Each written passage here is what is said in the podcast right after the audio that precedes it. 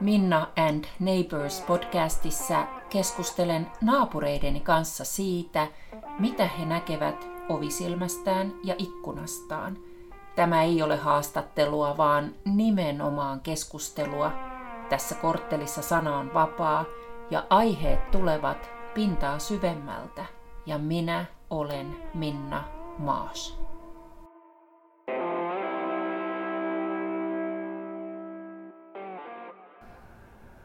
Tänään mä juttelen ähm, elokuvakäsikirjoittaja ähm, Pekko Pesosen kanssa.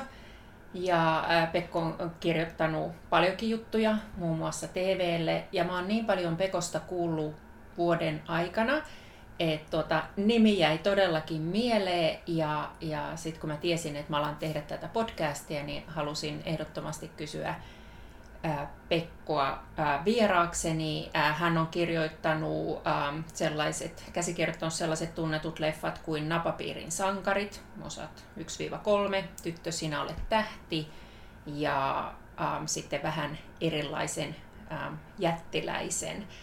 Pekko on 42-vuotias ja kahden lapsen isä ja harrastuksia vielä tässä vaiheessa kysyn, mutta, mutta ehkä, ehkä ni, niitäkin ää, sivuat, mutta, mutta ensin mä haluaisin kuulla, että minkä ikäisenä ja miten susta tuli käsikirjoittaja? No se on tapahtunut silleen varmaan aika liukuvasti, että ehkä semmoinen iso käänne siinä oli, mä oon Hämeenlinnasta kotoisin, niin mä siellä sitten jotenkin inspiroiduin tekemään pari pientä koulunäytelmää. Ja sitten mä pääsin Hämeenlinnan miniteatterille, joka on tällainen ää, ää, laadukas lasten ja nuorten teatteri siellä, niin uskaltauduin sinne oman itse kirjoittamani näytelmän kanssa, jonka pääsin sitten vielä niin ohjaamaan siellä täysin kokemattomana tyyppinä, mutta se oli hieno mahko ja meni hyvin ja sitten mä kirjoitin sinne vielä kaksi näytelmää lisää. Et se on ollut varmaan semmoinen tota, eka, eka iso, iso positiivinen kokemus siitä kirjoittamisesta. Ja, ja sä olit noin minkä ikäinen? No, mä oon ollut siinä niinku semmoinen 16-18. Että et sitten sitten sit mä pääsinkin niin kuin lukion jälkeen menin heti Sivarin Lahden muotoiluinstituuttiin ja sitten pääsin sisään tänne taidettellisen korkeakoulun elokuvataiteen osastolle. Tosin sielläkin sitten ei ollut vielä käsisi linjaa silloin, kun mä okay. pääsin sinne sisään. Että mä menin sisään äänipuolelle. Musiikki ja ääni on ollut aina kans tosi tärkeät jutut. Ja opiskelin ekasta äänisuunnittelua vähän, mutta sitten tuli jo seuraavana vuonna tuli käsislinja. Ja, ja siitä mut aika luontevasti sitten tota niin, vaihdettiin sinne käsislinjalle. Et si, siitä mä sitten lopulta valmistuin maisteriksi. Ja sitten se onkin ollut kyllä ihan yhtä putkea vaan niin kuin tämän kirjoittamisen kanssa. Eli, eli sulla, on, sulla on ollut jotenkin niin kuin, niin kuin, sussa on ollut olemassa niin kuin jotenkin tosi selkeät suuntaviivat. Joten jotain sisäistä lahjakkuutta, kiinnostustahan, sussa on ollut jo hyvin varhain sun tyyppiseen tekemiseen. Niin, niin en, en mä tiedä, ei se ehkä nyt kans silloin tuntunut ainakaan alkuun, niin kuin, että se olisi ollut mitenkään niin hirveän selkeä se visio, mutta, mutta, mutta kyllä se kirjoittaminen oli mulle aina silleen luontevaa, että mä oon aina lukenut tosi paljon ja ihan, ihan jo pienenä niin kuin mulle on luettu paljon, että vanhemmat oli molemmat tota, kovia lukea ja, ja muutenkin niin kuin kuluttivat kulttuuria aika paljon. Ja sitten mä mietin niin kuin just sitä kanssa, että mistä se niin kuin mulla on lähtenyt kanssa se kiinnostus niihin tarinoihin, niin, niin, niin mä muistan niin semmoisen, että kun äiti on lukenut mulle esimerkiksi iltasatuja, niin se on saattanut sen sadun jälkeen kysyä, että mitä tämä tarkoitti. Mikä tämän opetus Aa. oli, mistä tässä on kyse. Joo, ja, joo. Ja, tota, ja sitten niitä on pohdittu mitä se tarkoitti. Ja se on semmoinen, mä oon kanssa itse tajunnut sen nyt vasta paljon myöhemmin, että se on semmoinen kysymys, mitä mä itse aina kysyn vähän niin kuin rasittavuuteenkin asti leffan jälkeen sitten niin kuin ihmisiltä, ketkä on ollut munkaan leffassa. että mitä tämä susta tarkoitti, tämä loppu. Ja mä oon aina ollut kiinnostunut aika paljon kas sit niistä tarinoiden kolmansista näytöksistä. Joo. Jo, joissa niin kun, Eli siitä loppuosasta. Niin, mm. niin että mitä se, ja siitä, niin kun, että mitä, tarin, mitä se tarina tarkoittaa. Et, mm. Ja mitä mä haluan tällä viestiä, mitä mä yritän tällä sanoa. Okei, okay. jos, jos sä meet katsoa vaikka jonkun toisen käsikirjoittaman leffa ja sit sä jäät pohtiin siinä, että et, et mitä, mitä se tarina niin kuin tarkoitti, niin eikö siihen löydy yhtä monta vastausta lähes kuin katsojaa? No ei se mun mielestä nyt tämmöisessä klassisessa draamassa varsinkaan silleen me, että tai tietenkin ihmiset voi tulkita vähän eri niin. tavalla, niin. mutta kyllä siellä nyt usein on joku niin kuin aika selkeä intentio.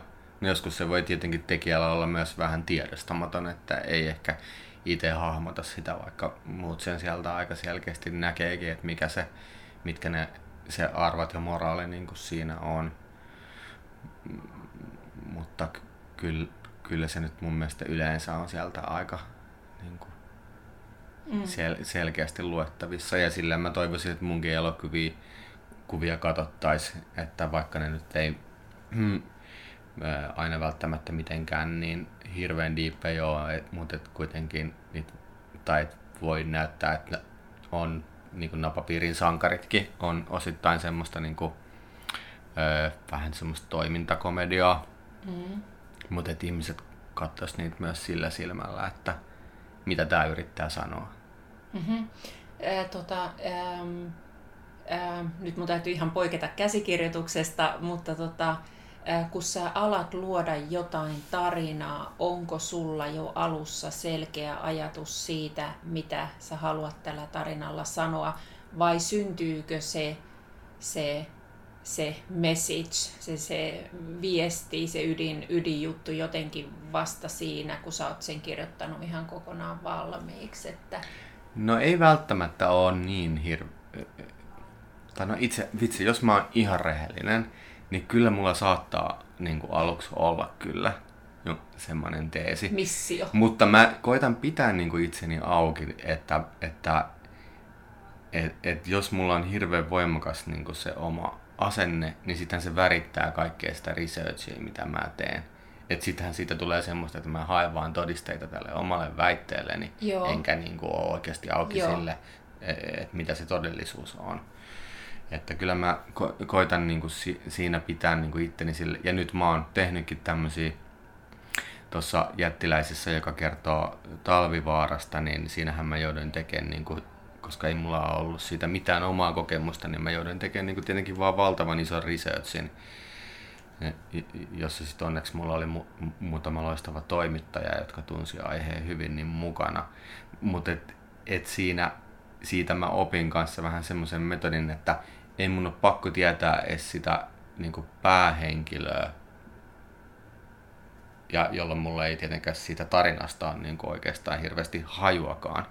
Mutta jos mulla on niin hyvä aihe, josta mä pystyn tekemään niin laajan laajan eh, tota, researchin, niin kyllä se sieltä niin kuin, no, löytyy sitten lopulta se story. Eli, eli sun ei tarvitse, niin kuin, mi, miten sä, sun ei tarvitse niin tietää päähenkilöä, eh, niin kuin, eli se päähenkilö muokkautuu siinä matkan varrella. Eli kun sä lähdet kirjoittaa, niin sulla ei tarvi olla ihan selkeää se kö, millainen se päähenkilö on.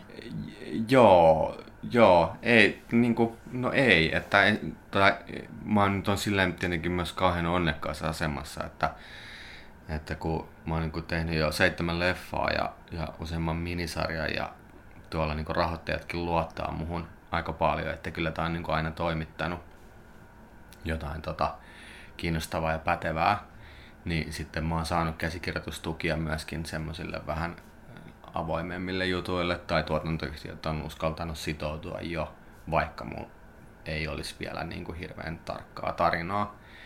Mutta jos ne näkee, että tämä on kiinnostava ja, ja hyvä aihe.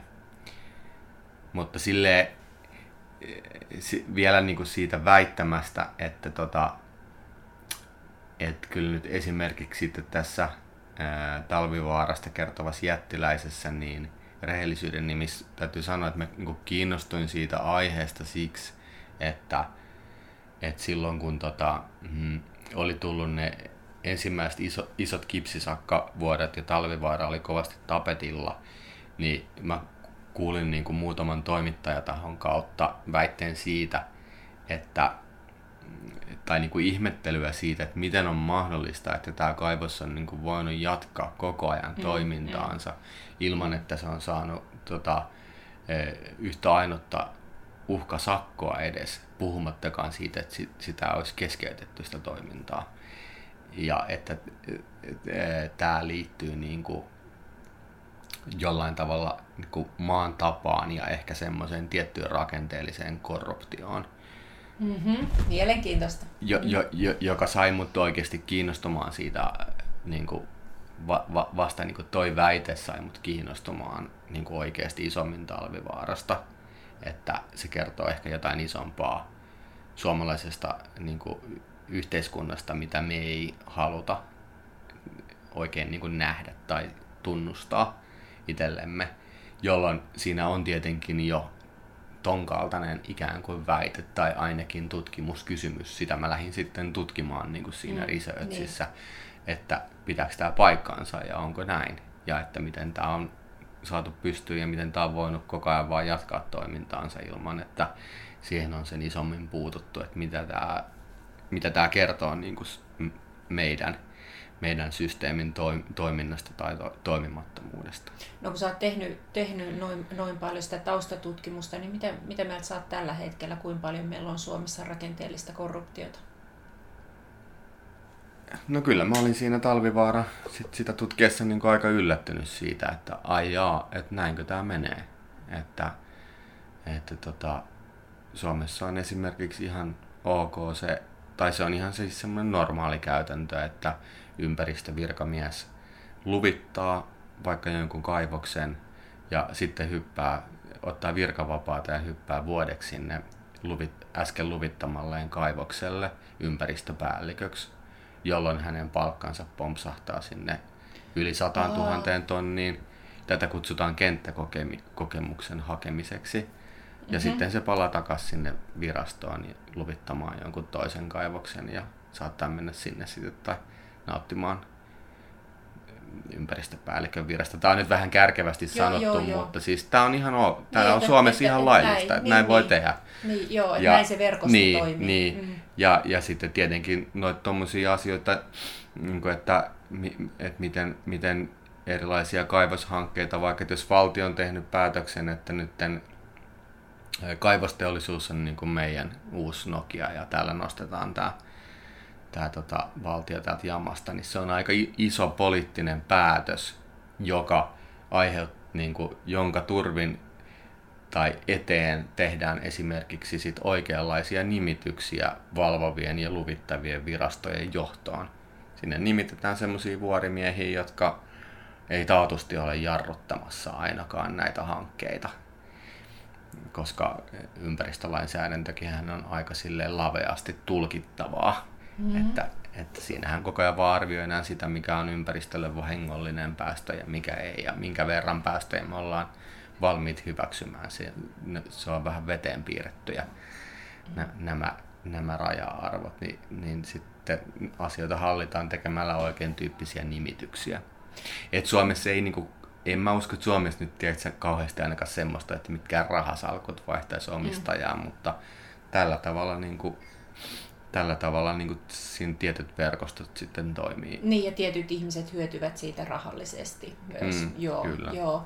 Tota, no miten tässä vaiheessa sun uraa, niin, niin tota, sä, sä oot kirjoittanut äh, komediaa ja, ja vakavampaa ja näin, niin m- mitä sä haluat kirjoittaa? Onko sille, onko sille väliä vai kirjoitat sä niin kuin, genrestä riippumatta kaikenlaista, mikä sua sattaa, niin kuin, äh, niin kuin sattuu sillä hetkellä kiinnostaa. Joo, en mä sitä osaa ihan niin just kauhean suunnitelmallisesti miettiä, että mä niin tartun siihen, mistä mä oon innostunut ja kiinnostunut. Hyvä, hyvä joo. Että, joo. että nyt esimerkiksi keväällä jotenkin omituisesti hurahdin niin tuohon kehonrakennustouhu, mitä mä oon kyllä vähän miettinyt silleen, että no toi on kyllä jännä ja kiinnostava maailma, mutta sitten itse vähän niin jotenkin hurahdin siihen ja, ja hössötin siitä monta kuukautta ja sitten olin niin kuin kaikki läheiset alkoi olla ihan kypsähtäneet kuuntelemaan sitä. Sitten mä olin, että ei vitsi, kyllä mun täytyy jotain tästä kirjoittaa, että tämä, on, tämä jotenkin vaan tuli mulle tämä aihe. Ja mun täytyy alkaa perehtyä tähän enemmän, en, enemmän ja te, tehdä tästä joku tota, Mm, ja mä, mä, mä, mä itse toivon kaikkia kuulleena, mä toivon itse, että sun käsikirjoituksessa olisi, olisi, olisi paljon materiaalia kielletyistä hormoneista ja ketä ihaillaan ja miten ne hommat toimii.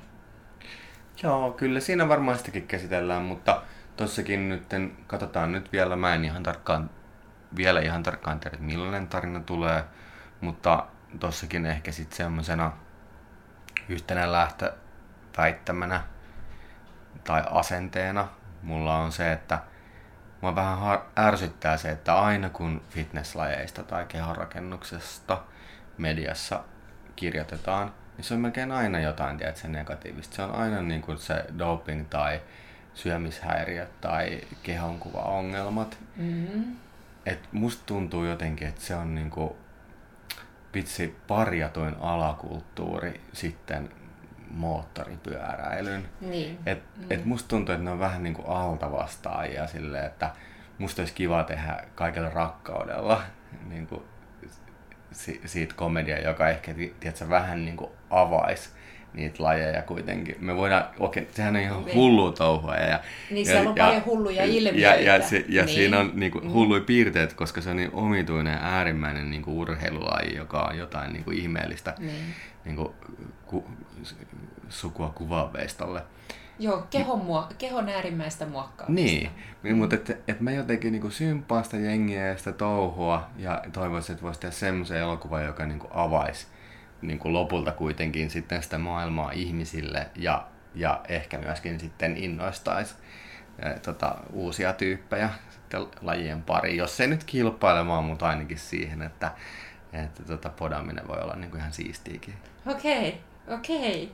To, tosi mielenkiintoista. Kiva kuunnella sua, koska sä oot jotenkin niin omassa hommassa sisällä ja, ja, ja selkeästi innostunut äh, tästäkin projektista, mitä kuvailit, mutta tota, ää, äh, sä pidät itseäsi varmaan luovana ihmisenä, eikö niin? Sä oot luova, sähän luot taidetta, niin. viihdettä. Niin, no kyllä, joo. No, no onks, onks luovan ihmisen elämä kuinka ää, tuskallista, eli miten paljon pitää kärsiä, jotta voi kirjoittaa hyvin? No en mä tiedä, pitääkö, onko siitä kärsimisestä nyt sinänsä niin kuin mitään hyötyä, että et, et ei varmaan, joku voi varmaan kykeneen kirjoittamaan kohtuu hyvin kärsimättä juuri lainkaan. Mutta siis sen mä oon huomannut, mikä tietty pätee moneen muuhunkin alaan, esimerkiksi kehonrakennukseen, että tavallaan se se, että sä oot niinku tyytymätön siihen, mitä sä oot saanut aikaiseksi, pakottaa sut kehittämään sitä eteenpäin. Et jos sä oot vaan tyytyväinen, niin eihän sun tarvi. Ja ehkä, tava, sit, ja ehkä se liittyy sitten myöskin tämmöiseen niin luovaan duuniin, niin kuin, että musta tuntuu, että ihminen voi, voisi ansaita kyllä elantonsa helpommallakin kuin olemalla vaikka käsikirjoittaja. Ihan varmasti voisi, joo.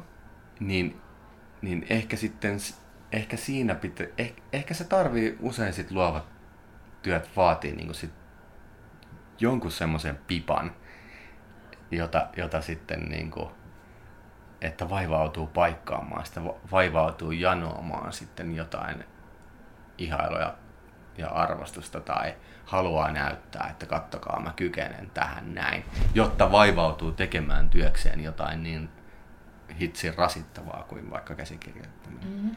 Mutta mut mä ajattelen tuossa sun kanssa silleen niin kuin eri tavalla, että kun mulla käy vaikka äh, mun työssä mentaalivalmentajana näen asiakkaita, jotka ovat vaikkapa jääkiekkoilijoita – aina kun he lähtee ajattelee hommaa sitä kautta, että heidän täytyy näyttää jollekulle, ja nyt mä näytän valmentelee näin, niin, niin lähes poikkeuksetta niin ähm, äh, heillä niin kuin pelilähtee menee huonommin. Mutta sitten jos mä saan heidät siihen mielentilaan, että hei, että sun tehtävänä on ennen kaikkea näyttää itsellesi, mm.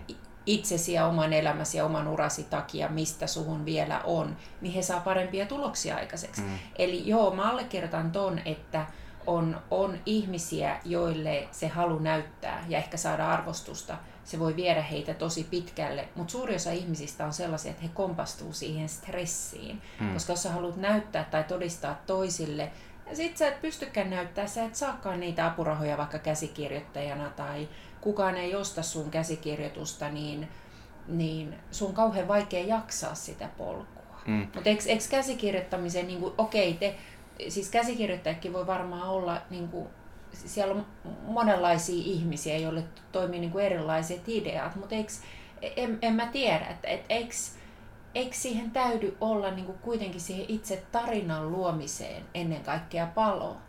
Vai onko sulla se ykkösmotiivi se, että sä haluat näyttää ja saada arvostusta?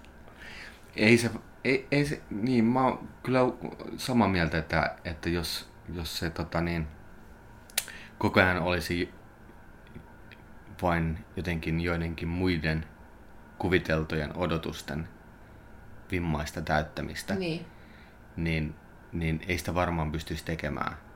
Että, että se, siksi mäkin olen yrittänyt keskittyä niin kuin sit enemmän vaan siihen, että mikä mua itteeni innostaa, että ei vitsi, että tässä on musta niin kuin siisti maailma siisti aihe, tästä mä haluan, tätä mä haluan tutkia, mä haluan haastatella näitä tyyppejä ja, ja tää on niin kuin kiinnostavaa ja si- sitä kautta sitten myöskin se duuni on tietenkin hirveän paljon hauskempaa ja tuottaakin varmaan niin kuin paremmin niin kuin kiinnostavan, myöskin loput kiinnostavamman lopputuloksen. Että. Mm. No mit, mitä sä sanoisit, jos tätä kuuntelee vaikka keski-ikäinen ihminen, joka haluaisi vielä ruveta käsikirjoittaa leffoja, se on aina ollut hänen unelmansa kannattaako sellaiseen hommaan Suomessa vielä niin kuin esimerkiksi keskiässä ryhtyä? Eikö tämä ole kauhean kova kilpailu ja vaikea päästä eteenpäin? Niin, joo, no kyllä varmaan kilpailu on tällä hetkellä aika kova. Ja kyllähän sit siinä, siitä on niin kuin hirveästi hyötyä, että olisi käynyt niin kuin jonkun alan koulun ja olisi saanut myös sitä kautta niitä kontakteja plus oikeasti oppii siitä tarinasta, että et kun laji on vähän semmonen, että et kyllähän niinku ihan hirveän monella voi olla ihan hirveän hyviäkin elokuva- tai TV-sarja-ideoita, mutta sitten ne on tosi harvassa, jotka kykenee tavallaan viemään ne ideat maaliin asti, jotka kykenee niinku oikeasti kirjoittaa siitä pätevän käsikirjoituksen. Okei. Okei, no miten Suomessa, mä, mä tunnen ihmisiä, joita tämä aihe kiinnostaa, niin miten Suomessa, että jos sä pystyt kirjoittamaan hyvän käsikirjoituksen, kuin moni hyvistä käsikirjoituksista jää, jää sitten kuitenkin jonnekin pöytälaatikkoon sen takia, että ei ole oikeita kontakteja tai ei uskalla niin kuin tuoda itteensä esille ja sitä omaa tekstiä? Niin, en mä osaa sitä sanoa, mutta kun, eihän mä niin kuin mitenkään ihan hirveästi näe niitä muiden käsikirjoituksia, kun mä oon keskittynyt niin kuin pakertaa näitä omiani. Joo. Mutta mitä nyt sitten joltain ohjaajatutulta vaikka kuulee, että millaisia käsiksiä tuolla liikkeelle heille tarjotaan, niin heidän mielestään ei kauhean hyviä. Okei, näin mä oon epäillyt, että laatu että, ei e, niin, mutta mä en, hyvä. Niin, mutta joo, mä, joo. mä en siis tätä tie, joo, tietenkään osaa sille oikeasti sanoa ja sitten sit sekin on niin suhteellinen käsite silleen, niin kuin, että mikä on hyvä käsikirjoitus. Että, että kyllä ihan varmasti niin kuin taiteellisessa mielessä jotain tosi tosi hyviä käsikirjoituksia on jäänyt tekemättä, joista olisi voinut tulla vaikka jotain, en tiedä mitä, kannesvoittajia tai jotain mm, arvostelumenestyksiä. Mutta sitten kun tämä kuitenkin niin kuin suurimmaksi osaksi tämä ala on niin kuin silleen showbisnestä, jossa haetaan juttuja, jotka, jo, joiden uskotaan saavan katsojia. Niin siellä niin kuin niille vaan silleen taiteellisin perusteelin tehdyille jutuille, niitä ei kuitenkaan hirveän montaa vuodessa niin kuin, mm-hmm. niin tehdä. kuinka paljon sä ajattelet niin kuin raha edellä? Sulla selkeästi, sä oot, sä oot niin kuin lyönyt itse Suomessa läpi, sulla on kontakteja, suhun uskotaan ja luotetaan, sä saat apuraha, apurahoja, mutta kuinka paljon sä ajattelet niin kuin raha edellä, että et mitä, mitä jos, osaat sä yhtään sanoa, jos sulla olisikin käynyt niin, että joo, sä olisit halunnut kirjoittaa, mutta sun olisi vaikea elää sillä. Oisit sä luopunut siitä käsikirjoittamisesta? Aina puhutaan Mä... tästä, että pitää nähdä, että taiteilijan pitää nähdä mm. nälkä. Että sä mm. enemmän taiteilija vai bisnesmies? No kyllä mä, kyllä mä nyt enemmän itteni taiteilijaksi miellään. Ja en mä osaa siihenkään vastata, että kuinka pitkään mä olisin niin kuin, sitten takonut sitä päätä, niin se ei näe, jos, tota, jo, jos mun jutut ei olisi mennyt läpi.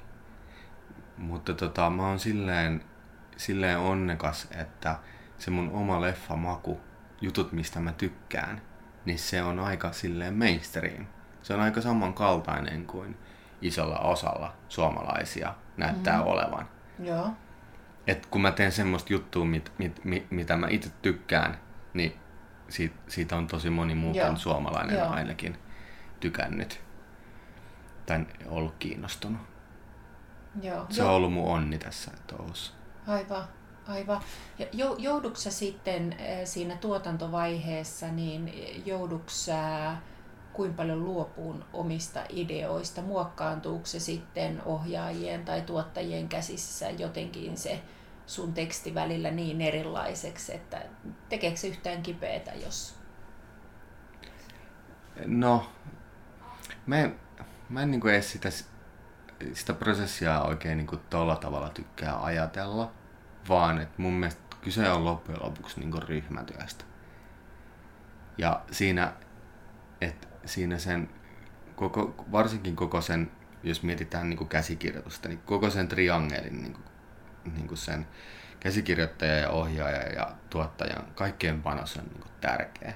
Ja siinä loppujen lopuksi se ei onnistuisi ilman niin kuin yhtäkään heistä ja, ja, ja, ja siinä tarkoitus on löytää niin kuin riittävän yhteinen visio, johon sitten kaiken Joo. mahdollisin keinoin mahdollisimman hyvin niin kuin tähdätään.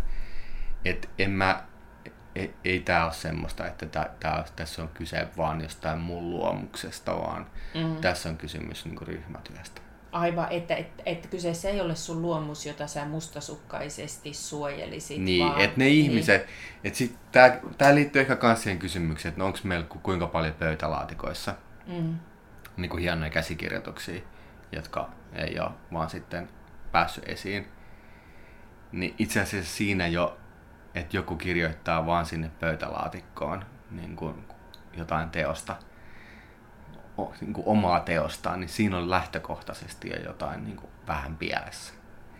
Että tämä ei ole silleen mitään kirjallisuutta, että joku siellä kammiossaan e, tota niin, paukuttaa menemään jonkun hienon tekeleen, jonka sitten joku kust, kustantaja ymmärtää julkaista. Tämä ei ole semmoinen laji. Hmm. Sä, sä puhuit aiemmin pakertamisesta.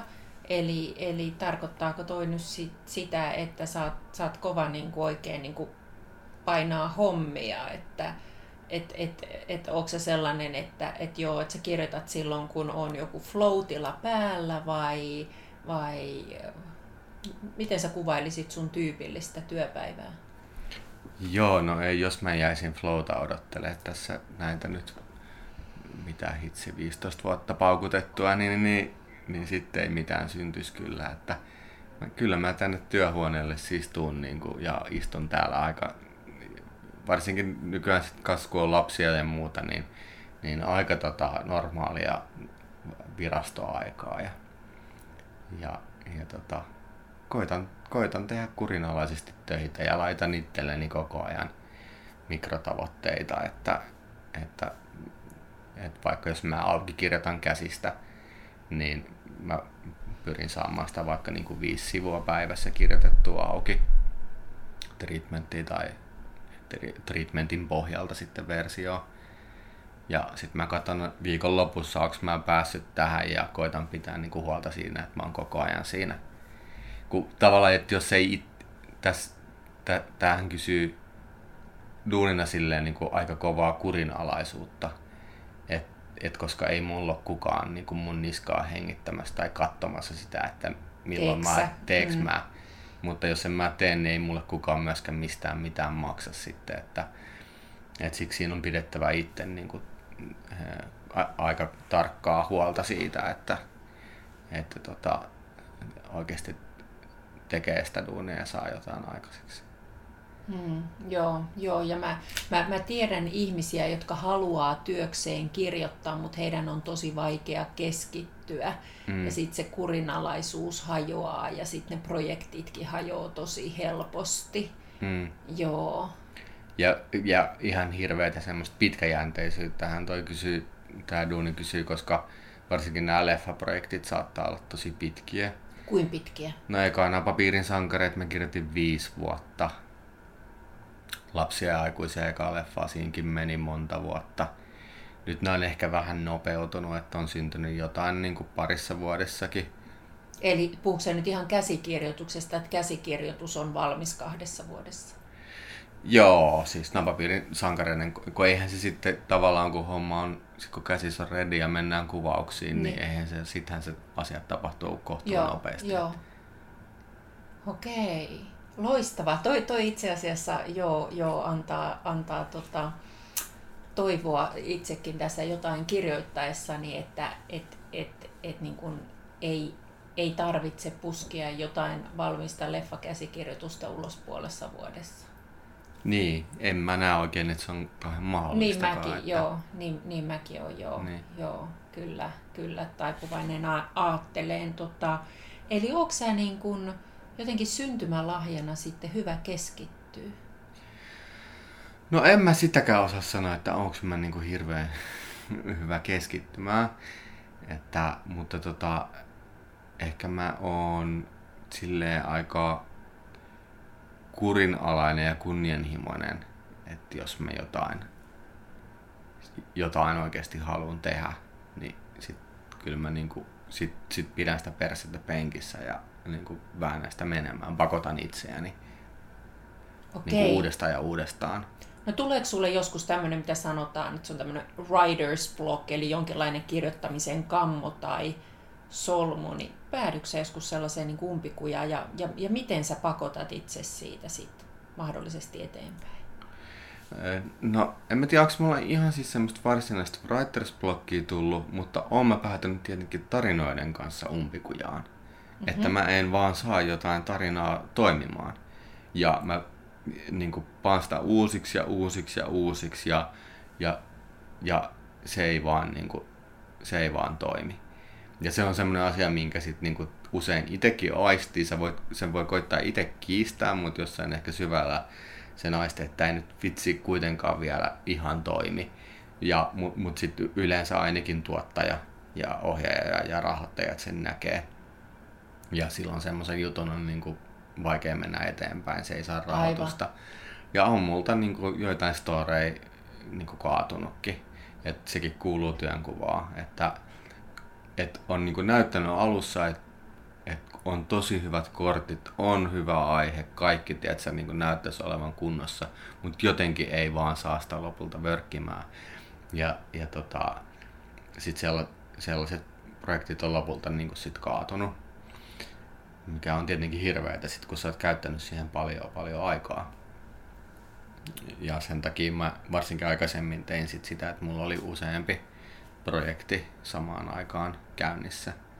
Nyt onneksi sitten viime vuosina ei ole tämmöistä niin paljon tapahtunut, että ehkä tässä on myöskin sitten niin kuin jotain, no aika lähellä tilanteita on kyllä ollut, että tuossa esimerkiksi, kyllä tuo jättiläinenkin oli vaaras kaatua, että, että siinä oli tuottajakin jossain vaiheessa vähän menetti uskoaan siihen, että sä et saa tätä hommaa toimimaan. Ja oliko se, oliko se ongelma nimenomaan siinä tekstissä tai tarinassa? Kyllä se oli ihan siinä käsiksessä joo, että, Joo. että tota, ja, ja samaan aikaan mulla oli vielä toinen leffa, toi, toi Onnen onkia, jonka sitten Ville Jankeri ohjasi, siitäkin tuottaja oli se, että ei tää, niinku, tätä on väännetty nyt, sitä oli väännetty yli viisi vuotta, siis ihan sairaan pitkä projekti, ja, että tota, ei, tää, ei tää nyt tästä, nyt, nyt täytyy vaan niinku, tiedätkö, nostaa kädet pystyyn, että ei tää tästä löydy. Ja jotenkin siitä, kun oli jo silleen, että okei, nyt multa kaatui niinku kaksi iso projektia niin kuin samaan aikaan. Niin jotenkin siitä kauhusta ja kiukusta sit, niin kuin sillä, sinä kesänä niin tuli semmoinen, että no vitsi, ei helvetti, mä pannaan vielä kerran niin kuin, tiedätkö, todella uusiksi. Ja silloin löysin niin kuin, molempiin, että aha, no niin, tosta se tulee. Ja mä tiesin, niin kuin, silloin, sit kun mä olin tavallaan ne isot oivallukset oli tullut kohti lyhyessä ajassa, niin mä näin silloin heti, mä tiesin, että joo, no niin, tästä nämä syntyy. En tiedä kuinka nopeasti, mutta tästä nämä tulee. Ja oh, vitsi, kyllä se tuottajakin vaan sitten se luki, katsoi nämä suunnitelmat, oli silleen, joo, pakko myöntää, okei, tästä nämä tulee. Sieltä, se, on ihme, se on tosi ihmeellistä. Niin Mutta mut, mut sä oot jotenkin, niin sä kuulostat niin aika semmoiselta intohimoiselta tekijältä ja hyvin sinnikkäältä ja, ja niin kuin määrätietoiselta, mutta mä haluan kysyä sulta siitä, että, että et, et kun mulle on sanottu romaanin kirjoittamisesta, että et on kahdenlaisia romaanin kirjoittajia. On sellaisia, jotka ensin suunnittelevat jokaisen kohtauksen ja tekevät kohtausluettelon ja, ja koko tarina auki ja näin. Ja heillä on se, niin kuin se struktuuri, se rakenne niin kuin paperille hahmotettu. Ja sitten he rupeaa vaan niin kuin systemaattisesti niin kuin auki kirjoittaa jokaisen kohtauksen. Ja sitten on kuulemma olemassa sellaisia romaanin kirjoittajia, joilla on idea, jonkinlainen kuva siitä tarinasta, ja he lähtee siihen luomisprosessiin niin, että he lähtee kirjoittamaan, kirjoittamaan sitä tarinaa tietämättä ihan tarkkaan vielä, että minne se tarina ja minne ne hahmot tulee häntä kuljettaa. Mulla yksi kustannuspäällikkö sanoi, että hän näkee työssään molemman, niin kuin molempia kirjoittajia ja molemmat voi saada sen toimiin niin kuin hyvin.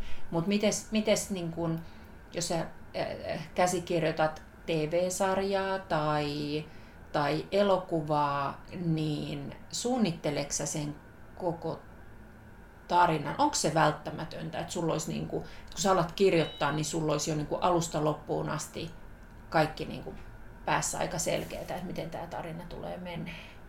Kun mulle se on äärin, tiedän itseni kirjoittaa, mulla on äärimmäisen vaikea kirjoittaa jotain, jotain fiktiivistä, jos, jos mun pitäisi heti lyödä lukkoon kaikki, koska mä tykkään antautua siihen prosessiin ja katsoa, mitä se mussa herättää ja minne se tarina mua vie. Totta kai pitää mm. joitain steppejä tietää tai joitain, joitain kohtia, että hei tässä, tässä tapahtuu tätä, mutta minkä tyyppinen kirjoittaja sä oot? No kyllä se on mulla niinku osittain molemmin suuntaista, että, että siis välillähän saattaa jonkun ä, aukikirjoitettujen käsisversioiden jälkeen joutuu palaamaan takas synopsikseen ja että siinä so, soudetaan niinku, mutta et kun, mä en tiedä onko leffakirjoittaminen myöskin sille luonteeltaan vähän erilaista kuin kirjan kirjoittaminen, jossa niinku prosaisti tuottaa ikään kuin sitä valmista ää, tekstiä, valmista tuotetta, kun elokuvakäsikirjoitus ei ole Joo. mikään valmis tuote, vaan se on mm. ikään kuin talon piirustukset. Joo. E, niin, niin, ja, ja sik, ehkä osittain siksi on myöskin aika paljon luoteeltaan semmoista, että sitä tehdään niin kuin just vaiheittain, että usein kirjoitetaan eka niin kuin sitä synopsista tai hahmotellaan niin kuin ihan sitä rakennetta ja henkilöitä ja siitä sitten pikkuhiljaa niin kuin edetään treatmenttiin ja siitä sitten tota, ekaan käsisversioon ja sitten saatetaan palata takaisin, jos tuntuu, että joku rakenne tai isommat hommat ei toimikaan. Palataan takaisin treatmenttiin tai ehkä vielä synariinkin ja sitten taas hirveästi käsisversioita mm. ja uudelleen kirjoittamista ja uudelleen kirjoittamista. Aivan. Että kyllähän siinä niin kuin lopulta suurimmaksi osaksi on hyvin vähän tekemistä semmoisella flow-tilalla, mitä sä ehkä äsken kuvasit, että sä katsot vaan, mihin Joo. nämä henkilöt on menossa. Joo. Että, että koska sitten lopulta, lopulta se niin kuin struktuuri on, on niin kuin aika pitkään selvä. Mutta toki siis paljonhan, kyllähän sinne siis semmoista mun mielestä herkkyyttä pitää olla paljonkin, että kuuntelee niitä niin kuin hahmoja Joo. ja miettii mm. sitä, että miten tämä tyyppi tässä tilanteessa toimisi. Joo. Ja, ja jos, jos on tietty ajatus siitä, että mihin se ehkä lopulta päätyy, niin miten, miten, miten tämä niinku polku, miten tämä matka tapahtuu ja mitä, mi, mit, miten tämä tyyppi toimii Et, ja tai, tai puhuu. Kaik, kyllä, kyllähän siinä siis semmoista niin kuin intuitiivisuutta ja vaiston mukana menemistä niin kuin täytyy kyetä harjoittamaan mm. myöskin. Mä, mä itse opiskelen äh, elokuvakäsikirjoittamista ja oon nyt tämän kesän ajan tahkonnut mun amerikkalaisen mentorin kanssa sitä mun äh, käsikirjoituksen toista versiota. Ja, ja mulle kävi niin, että hän on niin kuin psykologisesti ihanan viisas. Ja hän osoitti mulle parista hahmosta sen, että minkä takia se ei ole loogista, miten he toimii vaikka jonkun addiktionsa suhteen tai ää, miten, miten tuota, esimerkiksi tarinassa äidin käyttäytyminen ei mene, ei mene nyt niin kuin meidän täytyy se niin kuin saada niin kuin menemään, niin mä oon kokenut, että se on ollut hirveän tuskallista. Se on ollut mulle ainakin näin niin kuin, tässä vaiheessa niin kuin tekemistä. Se on ollut hirveän tuskallista aina niin kuin palata palata taas niin kuin just siihen, että ahaa, että mietitään sitä juttu uudestaan ja näin. Mut, mutta, mutta se on ihana, että tämä nainen, hän on ollut oikeassa.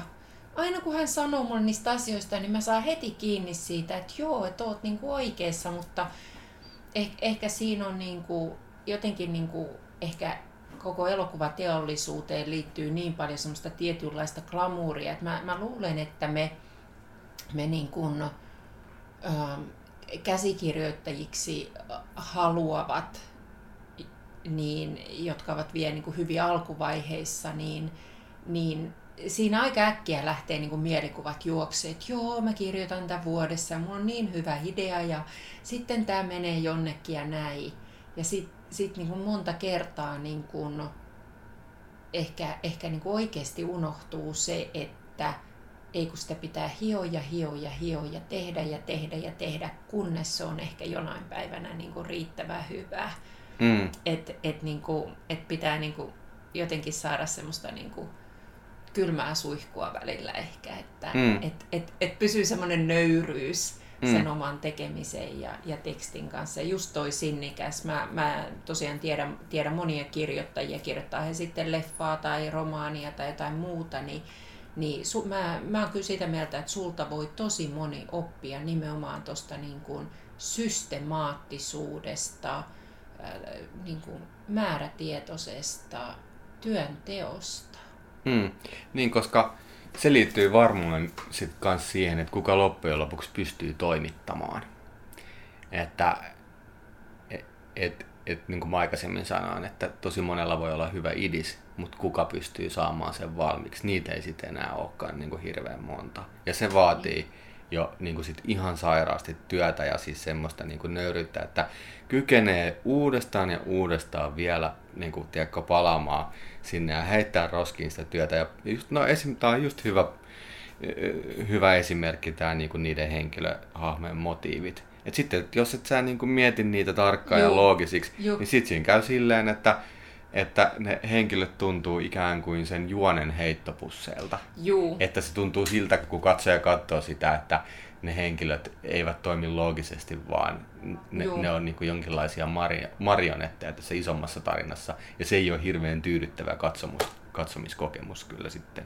Joo, joo, joo. Mä, mä olin yhdestä tota, tarinan mieshahmosta tehnyt semmoisen aika semmoisen kusipäisen ja, ja, tota, ja, ja nyt se mentori on laittanut jotenkin mut sen asian kanssa niin polville, niin se on sanonut, että ei kun sun pitää oikeasti astua sen miehen housuihin mm. ja, ja tuntea, mitä se tuntee ja mm. miksi se käyttäytyy noin. Mm. Ja mm. okei, okay, sillä matkalla mä oon. Mutta hei, ää, Pekko Pesonen tähän lopuksi, niin unelmoitko sä urasta Hollywoodissa?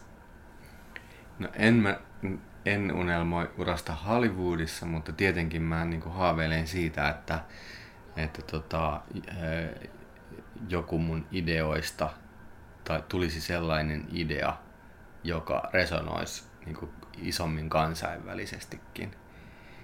Että, että kyllä mä niin kuin tietenkin sinnekin päin tähyen, mutta, tota, mutta sitten toisaalta mä uskon siihen, että mä en voi sitten mitenkään ihan hirveän systemaattisesti niin kuin päättää, että nyt mä kirjoitan KV-jutun, vaan mun pitää olla ää, aika nöyrä sille, että mä kirjoitan siitä, mistä mä nyt satun olemaan niin kuin aidosti kaikkein eniten juuri Aivan. nyt innoissaan. Mutta, mutta kyllä mä sitä haaveilen tosi hieno, hieno tätä päästä tekemään joskus joku enemmän KV-markkinoille suuntautuva juttu. Hienoa, kiitos tästä. Joo, kiitos.